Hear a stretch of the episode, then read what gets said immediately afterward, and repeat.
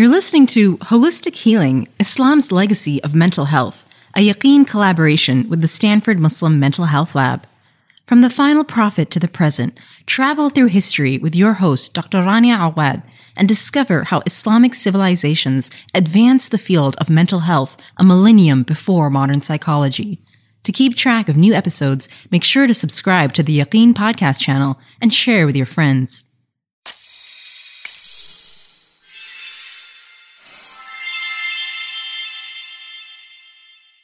This far into the series, you've been hearing me refer to an Islamic approach to treating mental illness.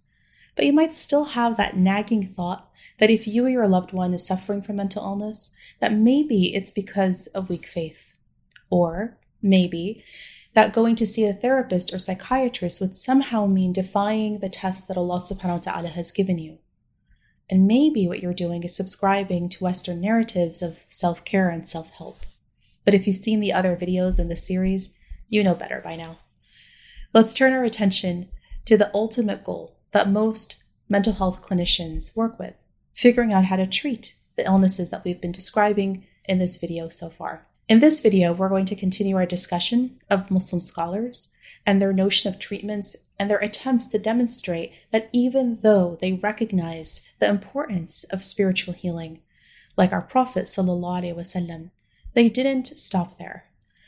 We'll focus on mental health, treatments, and strategies of five interdisciplinary scholars. Let's begin. One of the earliest Muslim scholars who wrote about depression was a 9th century scholar by the name of Al Kindi. In his writing, Al Kindi discussed the functions and processes of the soul and suggested cognitive strategies to combat depression.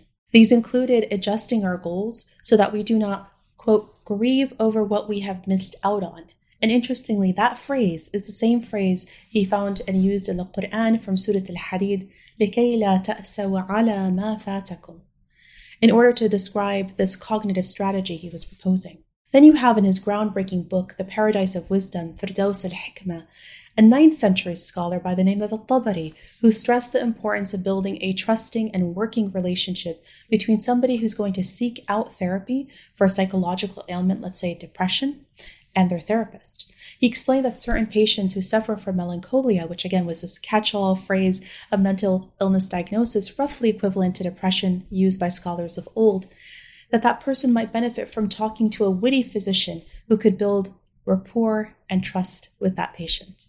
Now, if you've been seeing some of the other videos in the series, you're no stranger to Al Balkhi and his genius. Al Balkhi was a 9th century scholar and a pioneer of psychotherapy, psychophysiology, and even psychosomatic medicine. And in line with the prophetic approach of treating mental illnesses we presented in the first video, Al Balkhi acknowledged the impact of satanic whispers or waswasa on the psyche, but also used biological and cognitive explanations for mental illnesses. He drew from the Sunnah and encouraged his readers to seek out treatments for these ailments, reminding them that for every illness, God promises that He's going to send its cure. He showed that how rational and spiritual cognitive therapies can be used together to actually treat mental health disorders, and he categorized them so brilliantly. For example, in order to treat phobias, Al Balkhi suggested what he called psyche training. In this training, a person would gradually expose themselves to the subject or object of their fear while at the same time eliciting happiness or pleasure. He believed that this balancing of emotions could help the mind unlearn its fear. And this technique for conquering phobias is now called reciprocal inhibition. Even though it was thought to be first described by Joseph Wolpe in the 20th century, we now know better. This is something Al Balkhi described first. And beyond the treatments that Al Balkhi talked about, he spoke about being proactive and building psychological resilience. He said that just as individuals keep extra medicine on hand whenever they have a physical ailment, they should do the same for their mental health and store healthy thoughts for difficult times. He was also a pioneer in balancing the mind and body in order to stay healthy. Another famous scholar, at this time from the 10th century, is Ibn Sina, also known as Avicenna, or the Doctor of Doctors.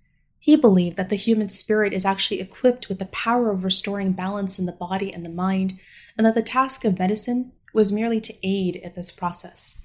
And for this, he recommended a multitude of treatments, such as accessing medication, meditation, self awareness, dialogue, reflection, imagery, and a whole host of other psychological conditioning. He introduced approximately 30 medicinal herbs for treating and managing depression. So much so that some of which now have been demonstrated to possess antidepressant like qualities in clinical trials. The legendary 11th century scholar Ibn Hamid al Ghazali described and aimed to treat several diseases of the heart, such as arrogance and envy, and encourage people to train self cognitively and behaviorally to overcome these diseases. He viewed personality as the integration of spiritual and bodily forces, believing that the closeness to Allah subhanahu wa ta'ala is what equals normality, and distance from Allah subhanahu wa ta'ala leads to abnormality. Importantly, Al Ghazali affirmed that psychological illnesses such as delusional thoughts can be treated with cognitive strategies like negative reinforcement, for example, and that cognitive abilities like imagination were located in different regions of the brain, like the frontal lobe. His approach to the mind and mental health and well being was remarkably balanced. He had spirituality, cognitively, spiritually, and physically, all these therapies came together. Other therapies practiced by Muslims throughout history included healthy eating, exercise, sleeping well, fasting, and aromatherapy, steam therapy, massage, charity, hijama or cupping, ruqya or spiritual healing, using symbols and metaphors to overcome major um, difficult events in one's life. Many of these treatments are still used today and are actually part of what we today would call Islamically integrated psychotherapy.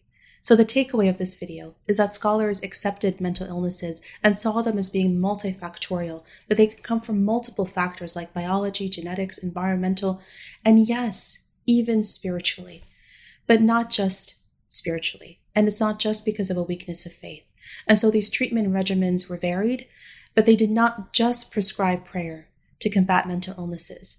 They used, along with it, pre-modern medications, talk therapies, and other forms of well-being that we discussed previously, in addition to the spiritual remedies. They understood holistic well-being. So it is clear then that our scholars were able to carry out what the Prophet Muhammad wasallam left as his legacy in balancing the mind, body, and soul in their attempts to explain psychological ailments.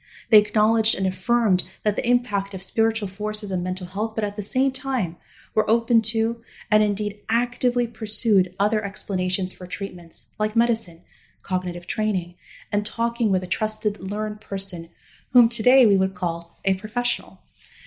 That with the rapport and trust that were established, that actually this was the way to get better. May Allah subhanahu wa ta'ala reward them and benefit us as well from their knowledge and allow us to be able to seek out treatments both in a holistic manner, both psychologically, spiritually, and physically for all the conditions that we undertake. This podcast was brought to you by Yaqeen Institute for Islamic Research, dismantling doubts and nurturing conviction, one truth at a time. For more great content, visit yaqeeninstitute.org or download our app from the App Store.